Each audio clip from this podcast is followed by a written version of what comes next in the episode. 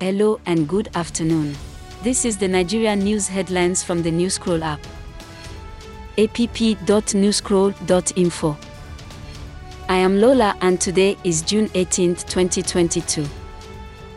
These are the main stories at midday on the Newscroll app.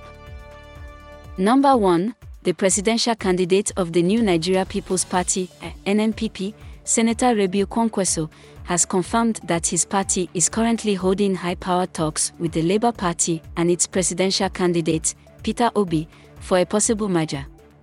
Report from Ripples, Nigeria.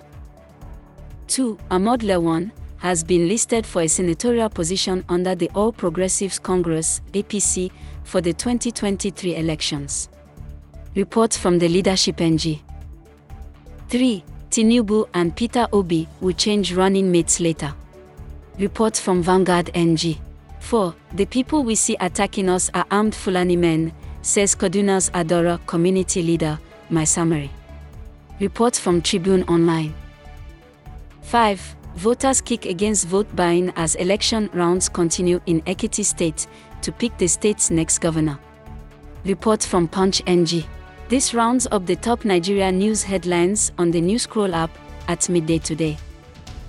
Visit app.newscroll.info for more recent Nigeria news stories.